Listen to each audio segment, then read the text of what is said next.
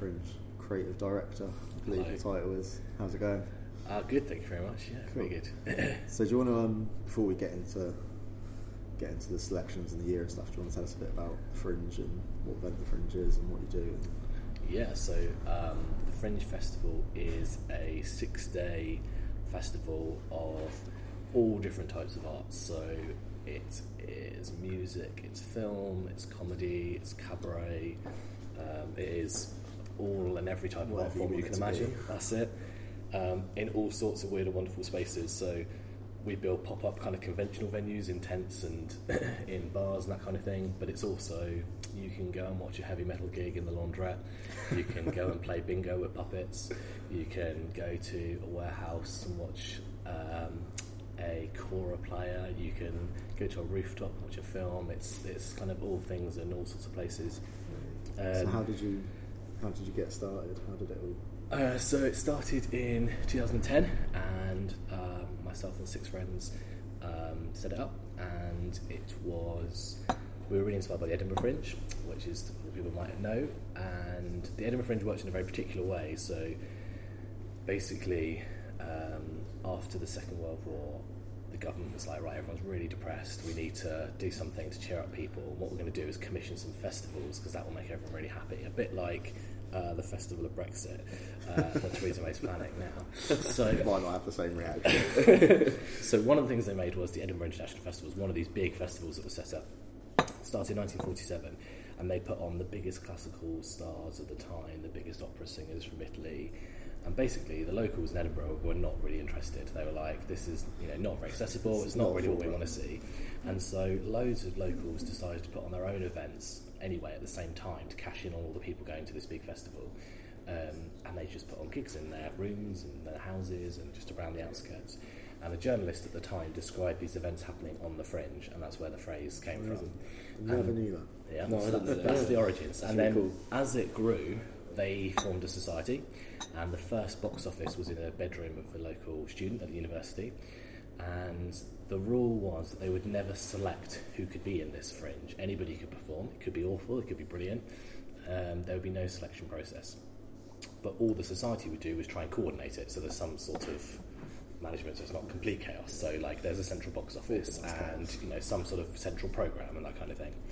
And basically that's how it's evolved. And now it's the biggest arts festival in the world. So in perspective, Glastonbury sells about 130,000 tickets. Um, Edinburgh sells uh, just under three million. So Wow. it's a lot bigger. Yeah. Um, and so we were really inspired by that. We were like, this is a really great idea, really a movement that's really exciting. So in the same way, we don't select who performs at the Fringe. Anyone can apply to the festival.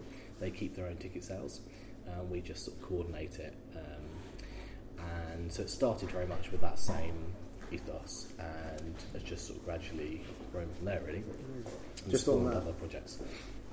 This like the business side of it, Yeah. the boring bit. Yeah, if yeah. you if they take their money if they take the money from the ticket sales, how Yeah. do you monetize the fringe as a So everybody um, that the festival pays an application fee, okay? um, which is normally around the fifty pound mark, um, and that pays for their entry into the main printed program that we produce that lists everything that's happening at the Fringe, um, and then we some venues we hire. So some spaces are free, depending on what you need. If you need a fully equipped two hundred capacity venue with PA and technicians, there's there's a higher fee.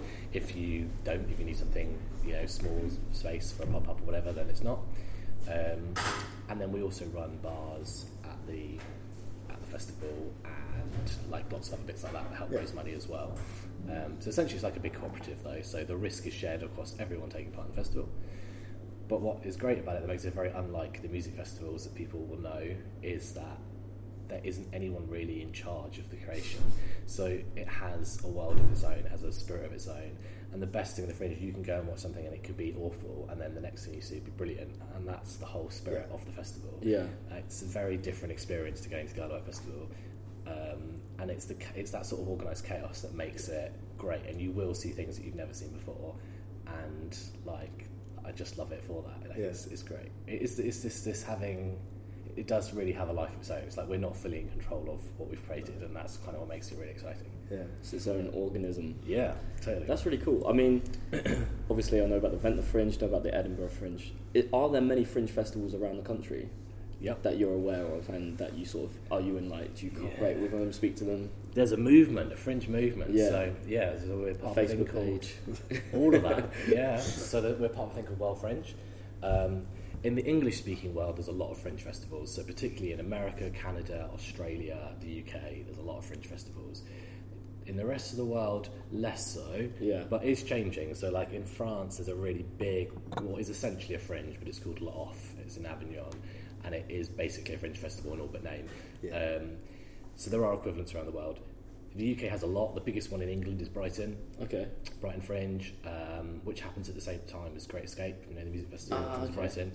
Um, so yeah, they're they're big. But one of the things that really likes us about, that we really liked about it, was that um, when when we were at uni, we met Ray Foulk, who's one of the organisers of the original Isle of Wight festivals, Yeah. and obviously that was like a big inspiration for us as well. So it's not alongside the sort of Edinburgh history.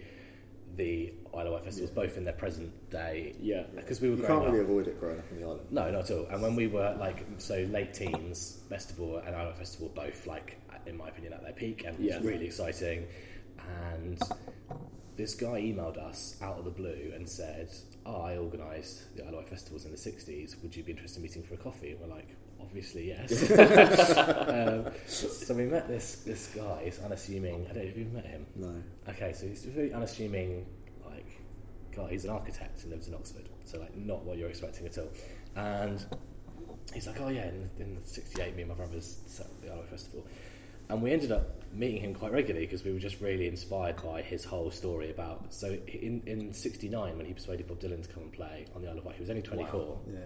So and that was pretty. And the stories were just amazing. And Bob Dylan hadn't played. I think it was either you'll probably call me out on it, but I think it was either in the UK or maybe at all. He hadn't played solo in like an X, X number of years. Yeah, He'd he'd been, had a bike accident. a bit, yeah. Yeah, so he'd, he'd had this bike accident and so hadn't yeah hadn't played for a number of years and was living right near where Woodstock ended up taking place. But he persuaded him to come and play on the Isle of Wight with this story of basically all the poets used to live here. And he talked about Tennyson, he talked about um, Keats and all these people, and that was really partly what swayed him. Wow. So, anyway, we were enthralled and we were like obviously fascinated by the story. And we were like, you know, why, you know, after it stopped in 70, obviously from their perspective, commercially it was a disaster and there was this law passed. And, but we were like, you know, what, what happened? Like, what, what was the next bit? Like, what? And he said that in the 90s, he had considered the idea of launching a fringe festival on the Isle of Wight. And we're like, really? And he said, that's why he got in touch with us. Oh, and we're like, you know, why? And he was like, well, because he felt that a fringe festival was the modern equivalent of the spirit of the original Isle of Wight festival. Wow. Because obviously music festivals today are very different to Yeah. the free festivals of the 60s. And although a fringe is not in format the same as a field music festival, in the spirit of the original 60s events, the idea that it was about a cultural movement, he felt that the modern version of that was a fringe. So we thought that was very exciting. Yeah. And in one, I can't remember what year it was, but him and a whole load of the team from the original festivals came to the fringe. And there's this really lovely moment where we were all on the harbour having a drink, and it was like these old guys that Yeah. like the 60s and us in our like early 20s. Passing And it was just this lovely moment where we were like, oh, yeah, we loved That's it. so good. so we'll get we'll get into it now. We always start with a question about Yes. the first piece of music you were obsessed with. Yeah, first piece music I was obsessed with. The first thing that you remember, like really Uh, hearing. Yeah, we always sort of have stories told about cassettes in cars and parents and Yeah. sort of, you know, Ralph saying that he's really cool with David Bowie and the Clash, and me saying that I would probably listen to like Steps or something like that. Kind of both at the same time, I think. Yeah, I remember. I remember like I remember in primary school, like doing a like a talent, you know, thing, like a show. And a load of us doing S Club Seven Yeah. uh, songs. But I don't know if that was the first. I feel like it was probably earlier than that. I think at the. I remember my dad was really into um, Madness. But the one, but the song that probably that, that probably most like comes to mind is um, that well, Talking Heads Once in a Lifetime. Uh, My dad used to play that all the time. that's a really cool. Yeah, that's And- that's, and that's the the coolest coolest one. one. Yeah, You've got the coolest I've one. had. just because it's. I remember it being like that.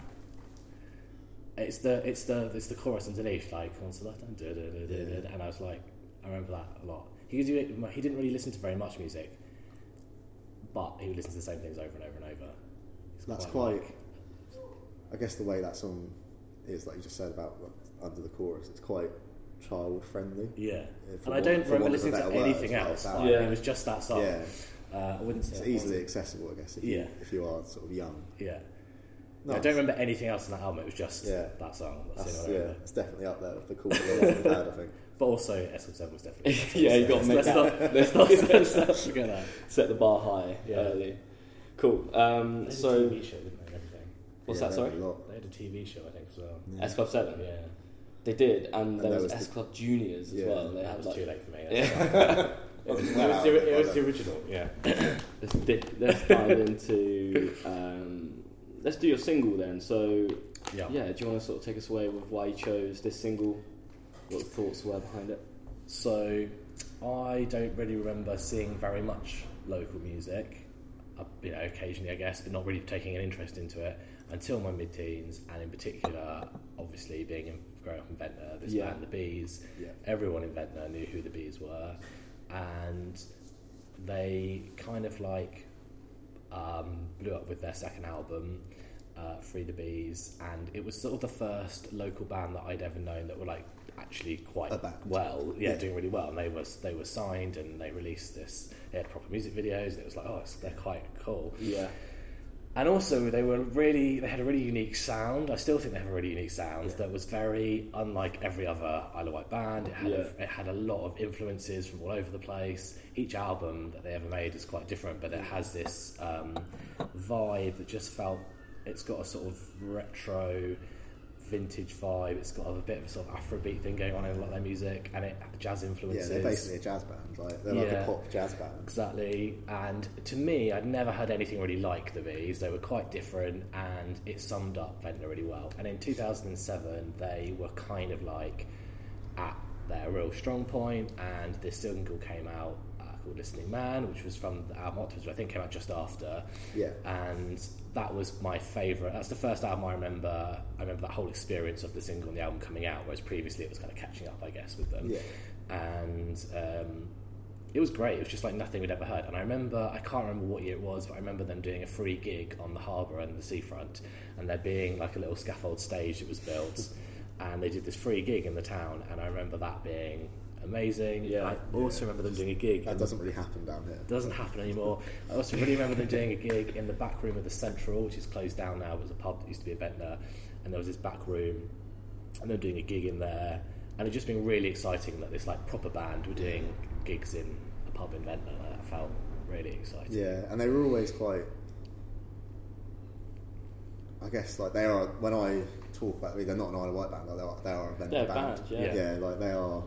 It's like level forty-two, the Bees. They're Yeah. like the two bands from the Isle of Well, if you listen to Radio Six, like the theme to, is always still Chicken Payback. That's Yeah, the yeah. theme every time. Yeah, And, and they did have like yeah like actual hits, but then I was, when I was doing my research for Listening Man, when you pick that, obviously Sunshine Hit Me was all produced in like their shed and recorded. Yeah, and then they went back. album.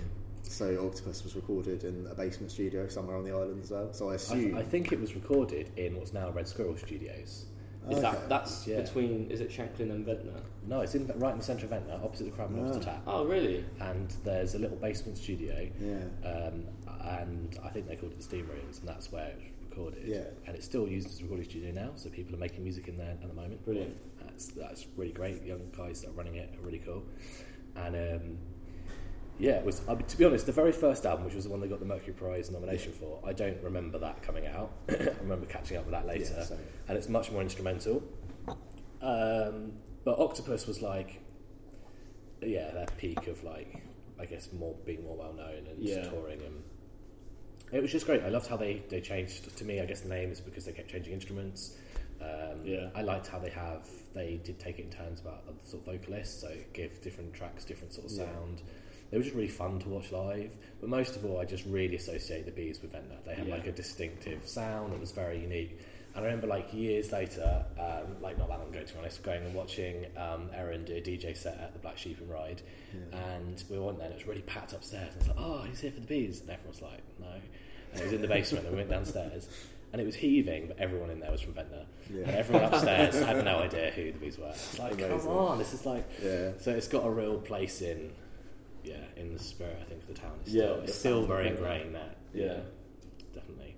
Nice. Just because it did have, they did just have a very distinctive vibe, I think, Yeah. and it felt like, you know, there's always been there's a lot of people in the town that are you know really into their northern soul and like a sort of a, sort of jazz and funk kind of vibe as well, and that Yeah. all of that sound was not what I remember the other bands in the air playing at the time. They had that down. It was, but it also was contemporary. They weren't a Yeah. it was they weren't a um, heritage act. You know, they weren't No. playing new music, and it was. No, there's still like I listen to these quite a lot, and there's still probably nothing else that I actually listen to regularly that sounds like the bees. Like, Yeah. they weren't. and it they're not like totally holds up to this day. There's, it doesn't Yeah. sound Yeah, no, definitely. uh, gone at all.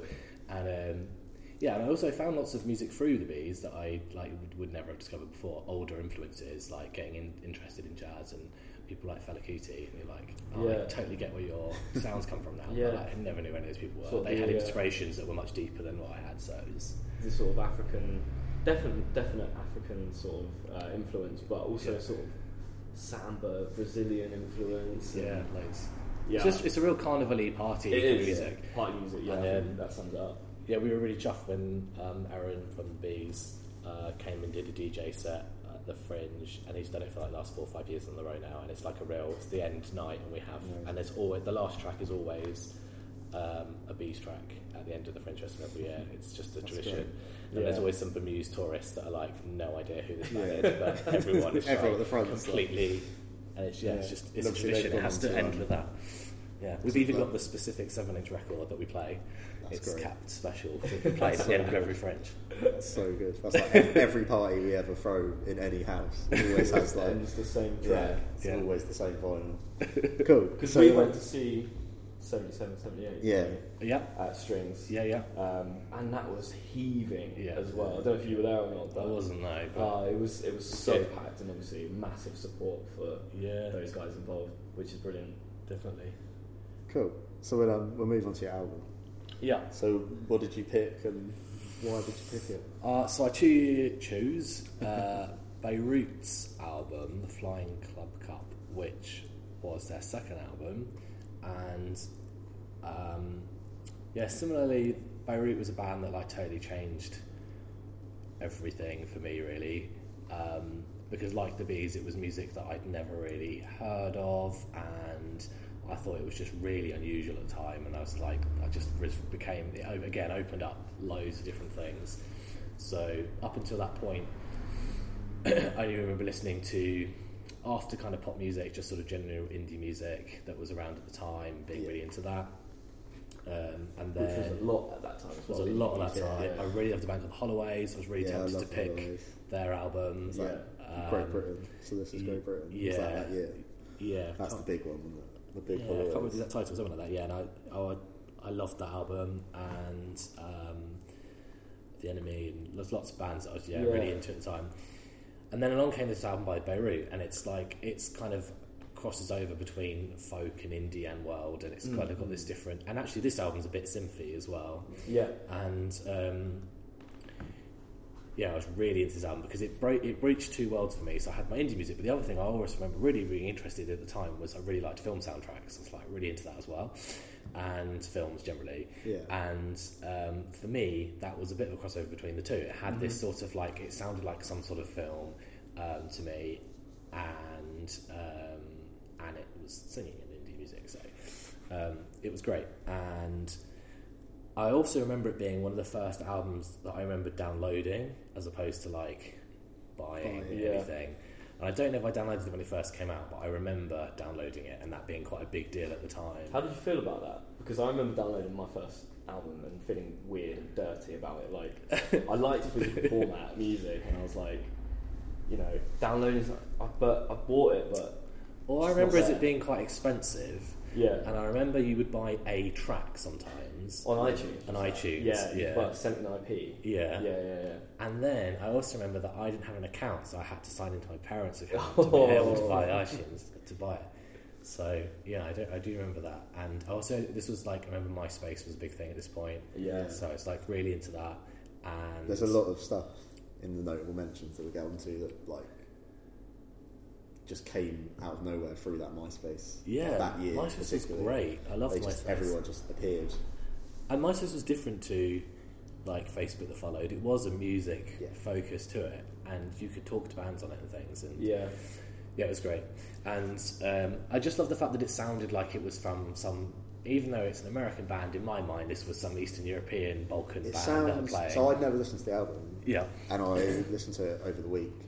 And every time I was listening to it, I was like, it just sounds like French. really French. Yeah. Like, it sounds so European. yeah, And then when I was doing the research, I like I looked into it, and he was like into French cinema at the time and stuff. yeah. I think they did a lot Um, of travelling. yeah. and um, It just really it has a European feel about it. I think. yeah, I love the instrumentation. They use so many different instruments, yeah, and it actually reminds me a lot of like Metronomy, who I obviously came later. yeah, But yeah. The repetitive beats, particularly in that album. yeah, yeah, with the sort of nice keyboard soundings, maybe you could you could almost like sense that it would be on a crappy old Casio that they were Yeah. playing it on.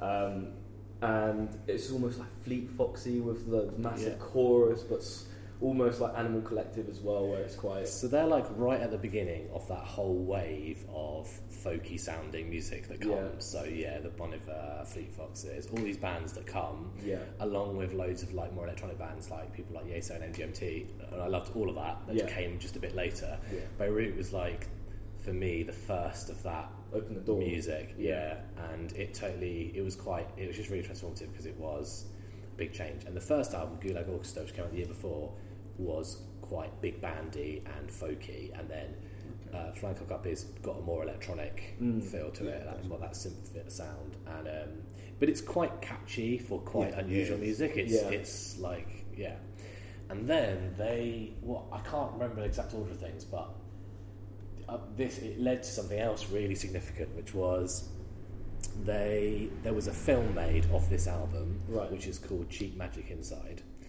and it was a YouTube film, and that also absolutely changed everything for me in a big way because um, up until that point, I only really remember watching like MTV and. I was looking up for this, and I think YouTube launched in 2004. So it's not till about 2007 8 I remember, you know, watching YouTube as a thing. Yeah. And um, there was this film made called Cheap Magic Inside, and it's the first two Beirut albums sort of mushed together as one long music video. And the whole thing is done in one shot, or what looks like one shot. And it's handheld and it's live. Yeah. It's not, but you know, live. Now, that's like loads of videos on YouTube now, like handheld people playing in unusual spaces, and you know that's just quite a normal thing. But I'd never seen anything like it, and it goes around this block of flats and into a garden and around this city, and the whole thing is like one long shot. It's like an hour long because it's two albums, and it just absolutely changed the way I saw films and everything. and that whole media format, and it was just a real like eye-opening thing, and that introduced me to a thing called the takeaway shows, which basically is the instigator of the whole of the fringe and everything. But Wow. later, Hmm. Because So, So it, link, it links really nicely to what you are doing now as well. early on, yeah. So and also talking about like sort of MySpace and YouTube and them them being sort of channels of free media as well. yeah, That's brilliant. Yeah. because then because from through that video, that was on a there was a website called La Blogothèque. I think it still still exists. It's a French music website, which I'd never heard of or was reading, but they ran a series on YouTube called the Takeaway Shows, which I don't know if you've heard of. And they there was a period around this era, maybe a little bit later, that they were that it was really big, and they just made loads of bands perform in the street in different places, it- like very common YouTube videos now. But again, at the time, felt really new. Just hadn't Yeah. seen it before. Handheld, and it introduced me to loads and loads of new music. But also, I was fascinated by the filming, and the guy that made most of them was a guy called Vincent Moon. And so I became really obsessed with him and his filmmaking. I thought it was really interesting, and he came to the very first event of Fringe Wow. and he that was the main uh, one of the main things at the original Ventnor Fringe. So I emailed him. This is a bit of a tangent. No, no, that's the whole point. really Yeah, good, that's, yeah. that's the whole. Okay, so of then when I this is a little bit later, so like two or three years later, and I just moved to university, like literally the week that I'd moved there, or maybe just before, I can't remember. But anyway, I, I emailed this guy and just said I'm a massive fan of your um, of your films. I think they're really cool, and we're thinking about setting up this little festival on the Isle of Wight. And we're just a bunch of teenagers from this little town, but just basically it was like a real Yeah. Yeah. out the blue. Yeah. I think what you do is amazing type email. Not really expecting to get a reply. Of course, yeah. Not making any offer, just literally saying I'd love to talk to you or something. I don't know. Yeah. and um, amazingly, I got a reply from him saying, "I'm actually in London right now. Do you want to meet tomorrow?" And I was like, "Oh my god!" no, I don't. so I had this like massive panic attack. I was like, "Yes, okay, great, let's meet." So, uh, so he told me this address near Bethnal Green. I hadn't, I didn't know my way around London at all. I'd literally just moved there. I remember not knowing anywhere. It was all new thing. Yeah. Get to the address. We swap numbers. Get this text saying, um, "Can you buy some wine?" And I was like, oh, "What is you know what I going to? Like, what's Yeah. it going to be?" And I remember going to the supermarket. I'm like, "Do I buy expensive wine? Do I buy cheap wine?" Like, Actual, and I get to this tower block in uh, East London. It's up like however many floors up, and I get to this flat, and there's this big party going on. And it, this is like for me, like it's a crazy thing to be doing. I have no idea who this person is. Literally just like you Yeah. and out of the blue. And then I meet this guy. and He's like absolutely stereotypical French film director. He's got a moustache and beard and thick Parisian accent and smoking constantly. Totally. And I'm like, okay, that's that's him. I found this guy, and he's. Um, and I remember just being on this balcony and him talking about his films, what he does, and uh, we went out with this group that were at this party around East London. Uh, got absolutely wasted, and um, at the end, I just remember him saying, uh, "Do you know I'm going to come to your city?" And I was like, "It's not really a city. It's kind of, it's kind of like a very small village." Expectation management. And he's like, no, it's going to be great. And then we left, and uh, I remember thinking afterwards, like, that was an amazing special experience, but like, he's definitely never going to come. Like, that was just a thing. And I left it a couple of weeks and then emailed just like, thanks so much, but like, you know, if you ever do want to come, obviously get in touch. And he said, yeah, I, I want to, I want to come. And um, so then that summer, he came with his friend, a guy called Gaspar, who was a cellist, and we took over an empty shop in the town and we turned it into a 20 seat cinema. We found all the old cinema seats from the old cinema, the Rex that used to be in Ventnor in the basement of this Amazing. shop. So we um, made this little 20 seat cinema in this shop. And it was like the film Chocolat, like these two crazy Frenchmen turn up and just open this cinema for a week and then it vanished. And they just like, they were just absolutely hilarious, just outside, like, hello. and um, yeah, it was a really special, special thing, and I remember just it was the whole them being there because um, those films really set the tone of the festival, which was Yeah. these intimate, immersive experiences that were live, intimate, special, and like the whole so, Sofar movement and all those things that came after. yeah, that's That the, whole yeah, it's the London vibe office was was of. yeah, and for us, the inspirations of like both Edinburgh, but also the excitement of the big festivals like Best of Wight, but also those that YouTube takeaway shows were like the inspiration of these little immersive special moments. Yeah. and so it was really special to have him come and do this thing. Yeah, it was, it was big, and that and I discovered him through the Beirut. That was That's- So there's that was the yeah. first. Yeah. Such a good link. Yeah. Such a good story. Yeah. It's like Ventnor is a video game, and you're Yeah. like unlocking it all the time. So the, so the very first promotional films that we made for the festival were basically our attempts at making takeaway shows. Yeah, and yeah. we, we did make one that was like 30 minutes long as well, that was just like that Cheap Magic Inside.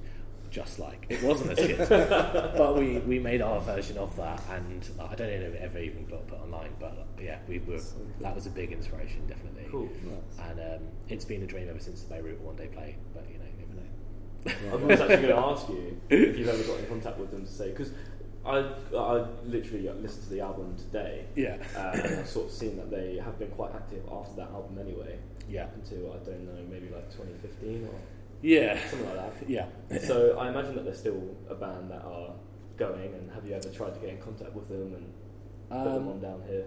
no, we have, um, they're just a bit too big. Yeah, But we've um, it's always been a dream, yeah, to have to have a band like that. And Yeah. I remember that obviously when Vincent Moon came, I was like, any chance you could reach out for um, and and he'd worked with like loads of bands that I was really obsessed with as well. So it, yeah, it was really exciting. And um, yeah, we did make some links for it definitely. And some of the people that played at the Fringe have been through that first encounter, um, but not Beirut sadly. No. I've never actually seen Beirut live either. It's one of my only bands that I really like still that I've never watched because they didn't play in, Anywhere. on the you know yeah anywhere locally. Yeah.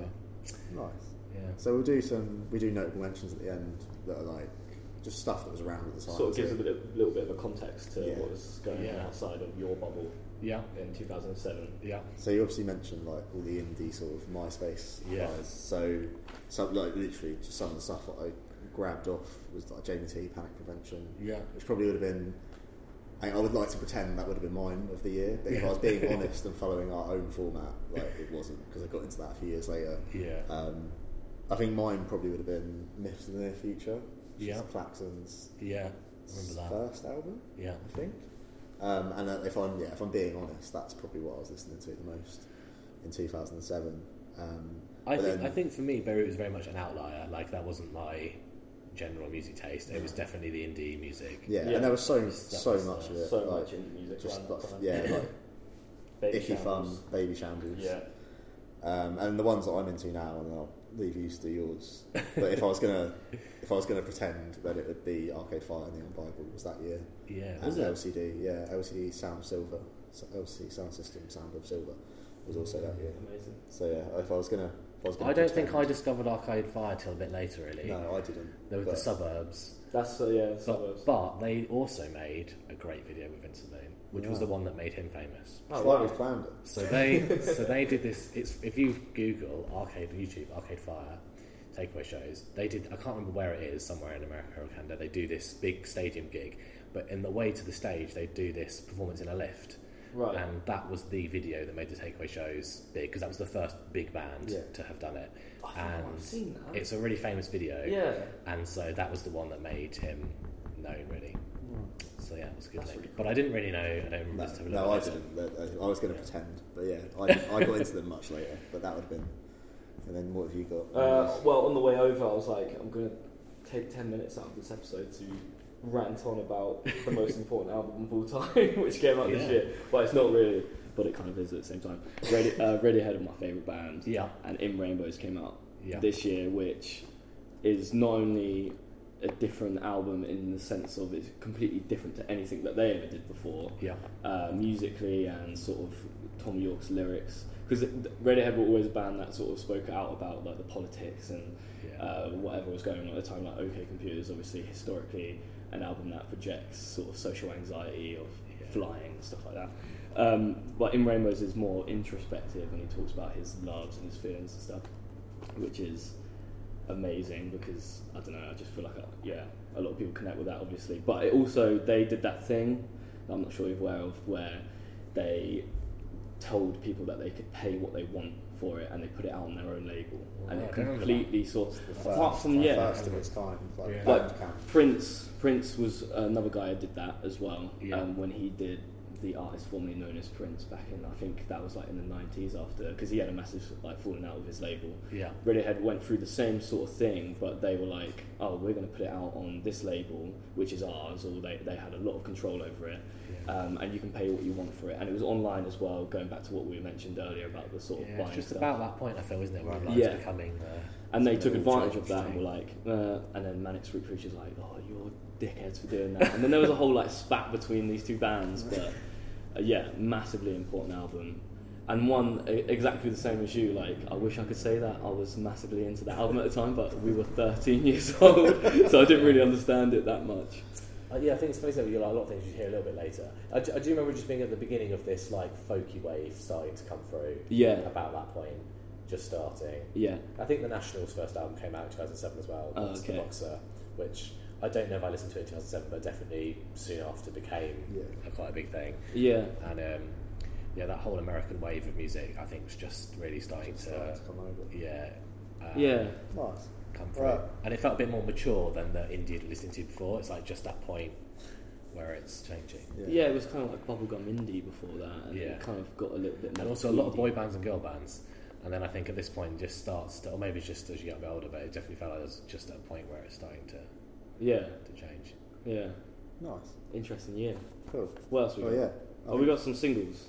Oh yeah, we have got some singles. Um, Which ones do you? these now are still like you've put some notes here saying they're basically still played today. These songs, which is it- it's incredible. Yeah. Eleven years later, we're It's still hearing ridiculous, yeah. "Acceptable in the '80s" by Calvin Harris, Yeah. "Ruby" by Kaiser Chiefs, massive tune. Yeah. Uh, Foundations by Kate Nash. See, look at like Jack Peñate as well.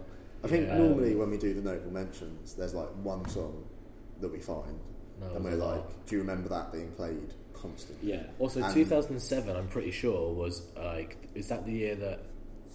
Is 2007 the year that um, Rolling Stones played Isle of Wight Festival? yeah, That was a big year. Snow Patrol, yeah.